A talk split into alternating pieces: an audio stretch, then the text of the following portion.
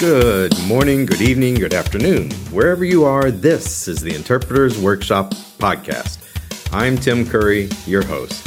Here we talk everything sign language interpreting the ins, the outs, the ups, the downs, the sideways of interpreting. If you're a student, a new interpreter, experienced interpreter, this is the place for you.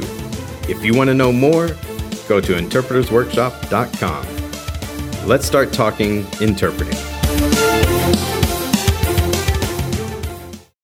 And now, the quote of the day. There are many quotes about friendship, but I think a good one for today is by Ralph Waldo Emerson, an American philosopher and poet. It is the blessings of old friends that you can afford to be stupid with them. I'll let you figure out how this quote connects to the rest of the episode. Today's episode is a bit more serious than the normal episodes that we do. Sharon will discuss how we can release the emotional baggage that we might get from some of our work. And she will leave us with some final thoughts and advice passed down from her mentors. Enjoy this last of the interview with Sharon Neumann Solow.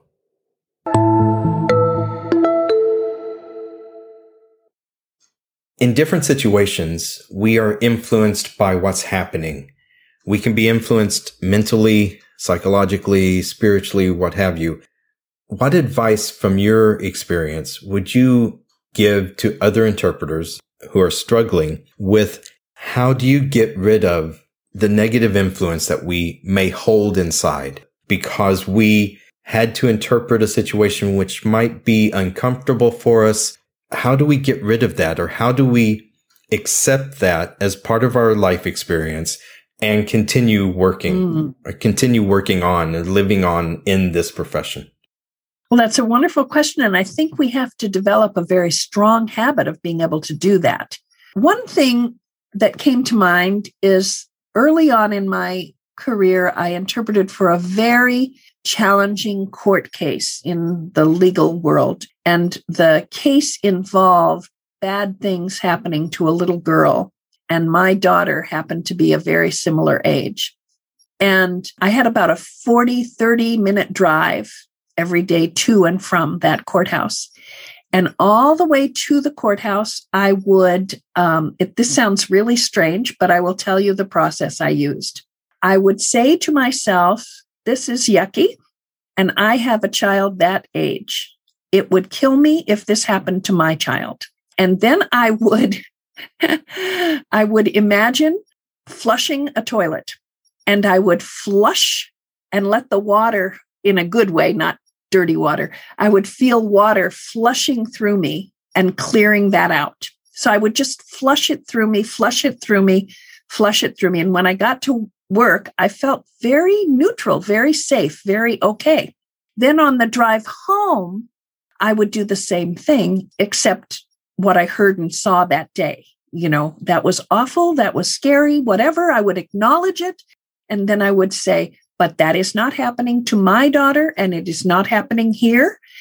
And I can know that safely. And then I would flush, flush, flush and let water. I had this image of water cleansing it. So that was one strategy that just, it was absolutely just came to me. I didn't plan it. But the broader thing that I think I encourage myself to do more and I encourage everyone else to do is to take care of your basic needs, you know, to get sleep, to breathe, breathe deeply. Sometimes when we're nervous, we don't breathe deeply enough. So get sleep, breathe, drink lots of water, you know, get hydrated, um, move your body, move your body in ways that make you feel good. And by the way, stretching is a really important part of that, right?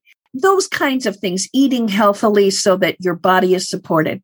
I guess what I do more and more in my life is I try to incorporate healthy practices of a broader sort in my life. I um, I meditate. I listen to really inspirational and read really inspirational people, and I practice some of the things they teach. So there's one example called the seven day diet, mental diet, the seven day mental diet, and it means that for seven days anytime something negative comes out of your mouth, you flick it away the way you would flick away a burning ember from a wool sweater. You know, you flick it away and it doesn't burn the wool if you get it away fast enough. So you flick it away and you think a more positive thought. So that's an example. Millions of things they've given me in my learning in these courses I've taken, these books that I've read, these people I've listened to. But I practice those things. And the second thing around that is I have always had beautiful, wonderful, wonderful colleagues that I have had a good, safe, trusting relationship with. And one of those examples is I have talked to one interpreter that I worked with from the very, practically the very beginning of my career. We still talk regularly on the phone, sometimes several times a day. And often it's not about work, but once in a while it is. Uh, my very first colleague was my sister. And my sister and another colleague who's we call ourselves the sisters, the three of us meet weekly and we talk about everything. We talk about our spiritual growth, we talk about our work, we talk about our families, we talk about what matters to us, but it's a safe, confidential community. And we're very careful even in that community, but we don't have to be so careful because we know that we're in a safe place where people are careful. I remember being invited to a group in Chicago, which is in the middle of the United States in Illinois. I was invited to a, a group gathering. They called it a soiree. So it was like a party, but they called their group a soiree. And there were, um, I think there were about seven or nine people in this group that had started as beginning interpreters and they still meet regularly.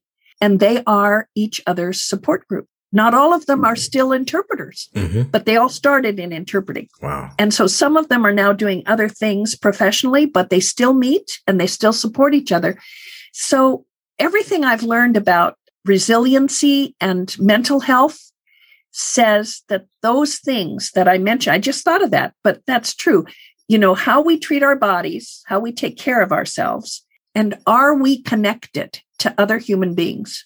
That connection, deep connection to other human beings, supports our beings in ways that carry us through hard times and allow us to share the good times. So it's very important.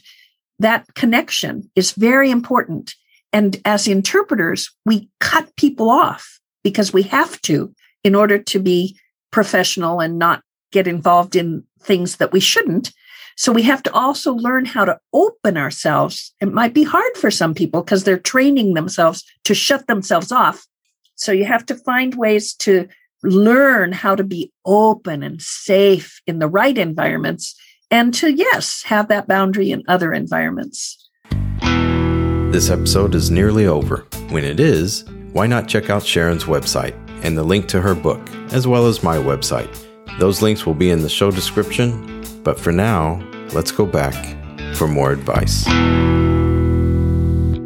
Let's have a bit of fun, or a bit more fun. and let me ask you three words. This will be fairly quick. I don't know if we can do quick, but we can try. I will ask you three words, or I will tell you three words, and just give me the first thing that comes to your mind, the first idea that this is connected to, and you can expand on it or not. So the first word is confusing. Everything. and by that, I mean everything has the potential to be confusing. And the joy of life is figuring it out. Great. Okay. Number two, Comfort food. Oh my gosh. Mashed potatoes. Um, comfort food. Mashed potatoes. That's what comes to mind. Beautiful. They are wonderful. Yes. when my when my mother passed, my um, nephews were grown up, and um, they said we're going to go to get dinner at a Mexican restaurant near our home. And my sister and I both went, No, mashed potatoes. and we got mashed potatoes. Thank you very much. Uh, okay. And the last one, number three, community. Mm. The first word that came to my mind was everything. um, community is everything. It's the good, it's the bad, it's the people, it's the things that they're that they love and care about, it's the people they love and care about, and it is the receptacle for the things we learn. You know, it's where we can go dip in to learn and dip in to give and dip into to participate and sometimes to to take. Wonderful. Again. If you could speak to your first mentors, your first people who influenced you, what do you think they would say to you now, the way you are have lived your life? And what would you say to them? wow. Well, what I would and have said to them over and over again is thank you. My deep gratitude for their teaching, for their faith in me. For that faith in me was a huge piece because I didn't know what I could or couldn't do. And that was a very big thing that's what I would say to them among a million other things. But that that gratitude would be, and it is what I have told them ever since the day I met them. But uh, what uh, what would they say to me? Is that what you asked? What would they think of me now? Yeah, or what would they? Um, maybe what what would they advise you now? Even Oh, what would they advise me now? Either one. Oh, I was going a different. Well, Both. what I hope they would, what I hope they would say or think or feel is that I did well. I did good things. I rep. I took what they gave me and used it for good, not for evil. um, and what would they advise me now? I think they would tell me there is never doneness. We are never done. Keep learning, keep growing, don't stop growing. Don't pretend you know stuff until you do. Um, stay humble, stay clean in your thinking, stay honest, um, work out of integrity, be yourself. Don't try to be me because I did try to be them.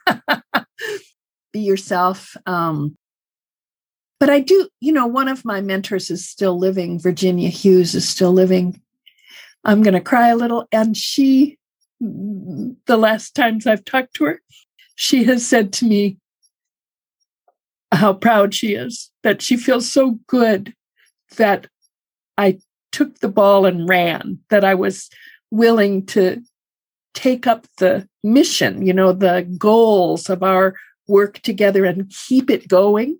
And that she, she seemed to communicate that she felt I had done that well, you know, and I want that. I want to be a, a good steward of the learning I've been given the precious gift of.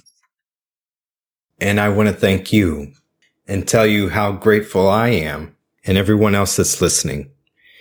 Thank you from the bottom of our hearts for not only giving from yourself, but everything that you've been given. Mm. It's still giving to more and more. So Lou Fant, Virginia Hughes, all of your mentors are still giving through you. And that's what the connections really mean for us. Thank you. Mm. Thank you. I hope so. I deeply hope so.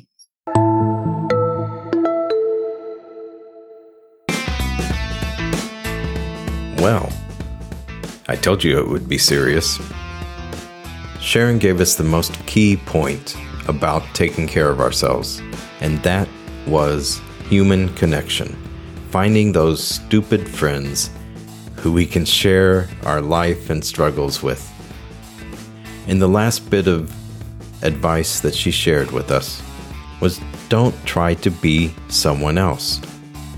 Be yourself. have integrity and honesty, and don't pretend to know something until you do. I'll see you next week. Take care now.